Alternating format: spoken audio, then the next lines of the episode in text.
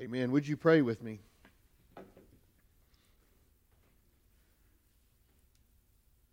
Holy God, as we come this morning, as we approach your scripture, Lord, I ask that you put me behind the cross. Let your words and your thoughts be mine. And Lord, if I misspeak today, forgive me.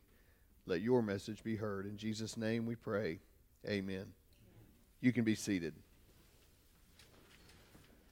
You want to turn with me in your Bible to Hebrews 11, verses 1 through 3, that's where we're going to be this morning. Hebrews 11, 1 through 3.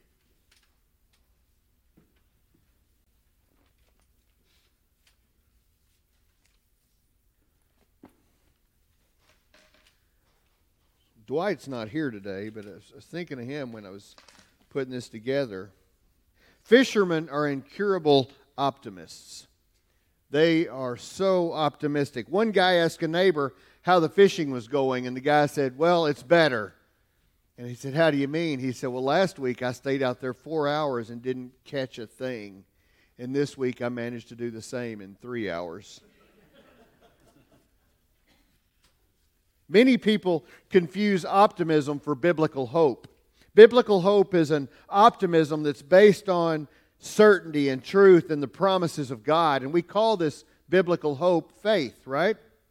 We all know what faith is. The book of Hebrews is an appeal uh, of a Jewish Christian teacher to his fellow Jews. And it's a, a passionate encouragement that they would not turn away from Christ and go back to Judaism but instead that they would remain in him. You see, they were facing pressures, they were facing persecutions and doubts and internal conflict, and so he was calling them to hang on to their faith. Hebrews chapter 11, verses 1 through 3 says, Now faith is the assurance of things hoped for, the conviction of things not seen. Indeed, by faith our ancestors received approval.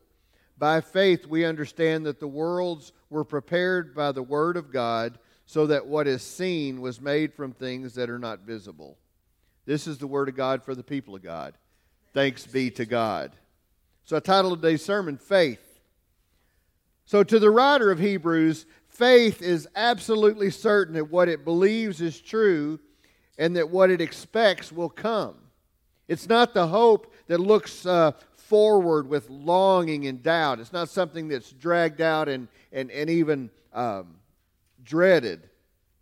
It's, it's, it's the hope which looks forward with conviction and certainty. We know that we know that we know that God is going to take care of us because Scripture tells us that God is never going to leave us alone, that God is never going to abandon us, that, that God's going to take care of our needs. The Christian faith is hope with assurance.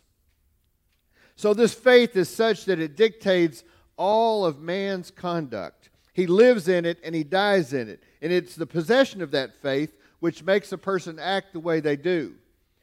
Faith is belief in God against the world. It's the conviction of, of the Christian that it is better to suffer with God than to prosper with the world. Do you hear that? It's better to suffer with God than it is to prosper with the world. The Christian attitude is that in terms of eternity, it is better to stake everything on God than to trust the rewards of the world. We're, we're putting, all our, our, putting all our eggs in one basket here. Faith is the belief that the spirit in the spirit against the senses.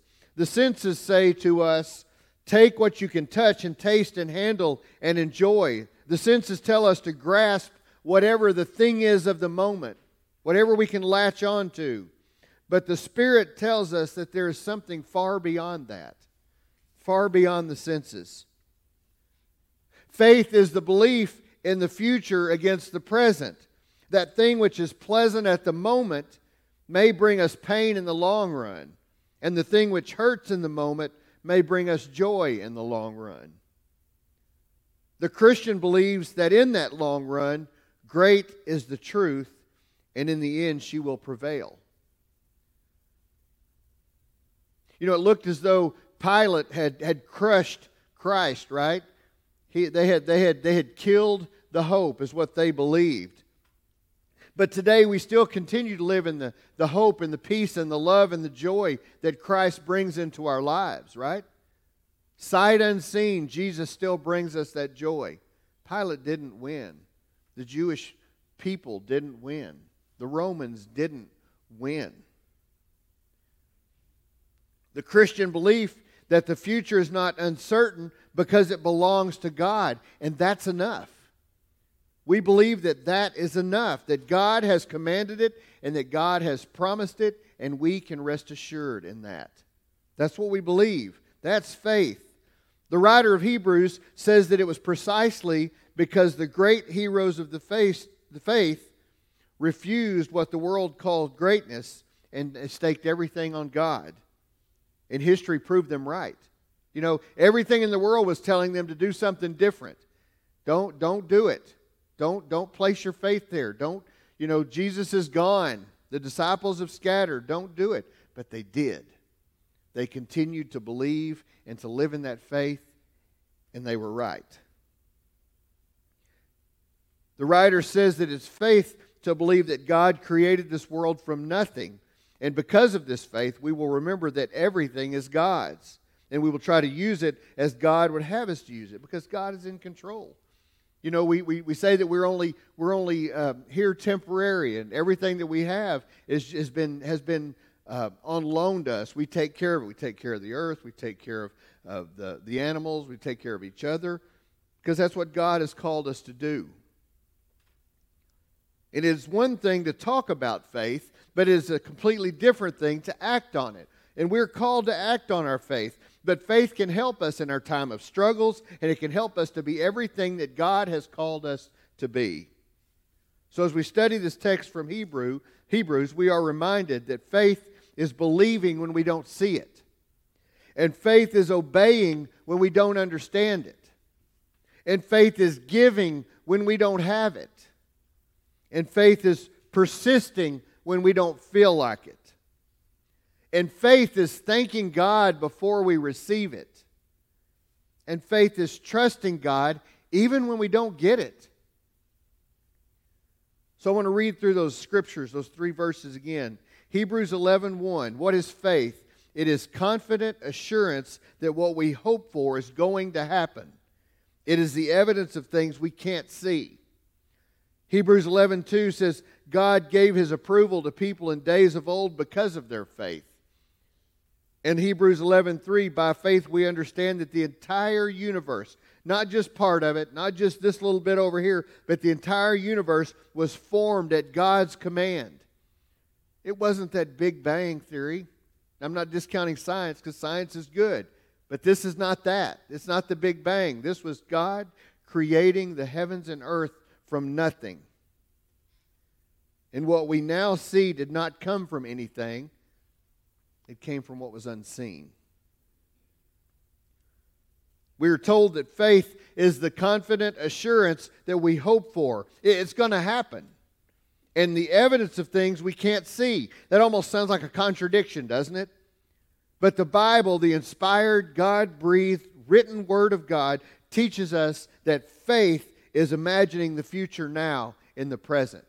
It's letting us know what's going on in the future and it's something we can hang on to now. It's believing what we do not see and seeing it in advance. Mankind says seeing is believing, but God says believing is seeing. In 1960, the 35th President of the United States, John F. Kennedy, said, Let's put a man on the moon before the end of the decade. And when he made that statement, all the technology was not in place for that to happen. But some things have to be believed before we get to see them. And just nine years later, in 1969, Neil Armstrong became the first man to step on the surface of the moon. See, we got to believe things in advance. We have to have faith that it's going to happen. Everything that's ever happened in our lives was an impossibility before it became a reality. Someone had to believe in it first, right? I know I've shared it before, that whole that that that boring old story about me leaving Bluebell to begin ministry. But that's a story of faith. Somewhere along these those three or four years along there when God was saying, I think I've got something different for you to do. And then finally on one day he said, You need to go in and quit your job. That doesn't sound like a smart decision. But I believed that it was going to happen. So I walked in the office and I told Mark, I need to quit my job today. It was believing in something that I couldn't see, couldn't really even imagine what it was looking like or what it was going to look like. But I believed that God had called me to that. Faith is nothing more than trusting God with what is going to happen. We all know the story, or we at least heard it, about how Abraham was living in the, in the land of Ur. He was 75 years old, and God tells him that he's going to send him on a journey. I'm not going to tell you where you're going or how long it's going to take you to get there. You just start walking, and I'll let you know.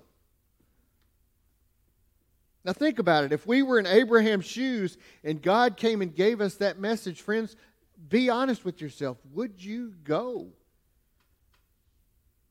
Just go somewhere. Don't know where. Don't know how long. Just go. I'd have a hard time with that, I think.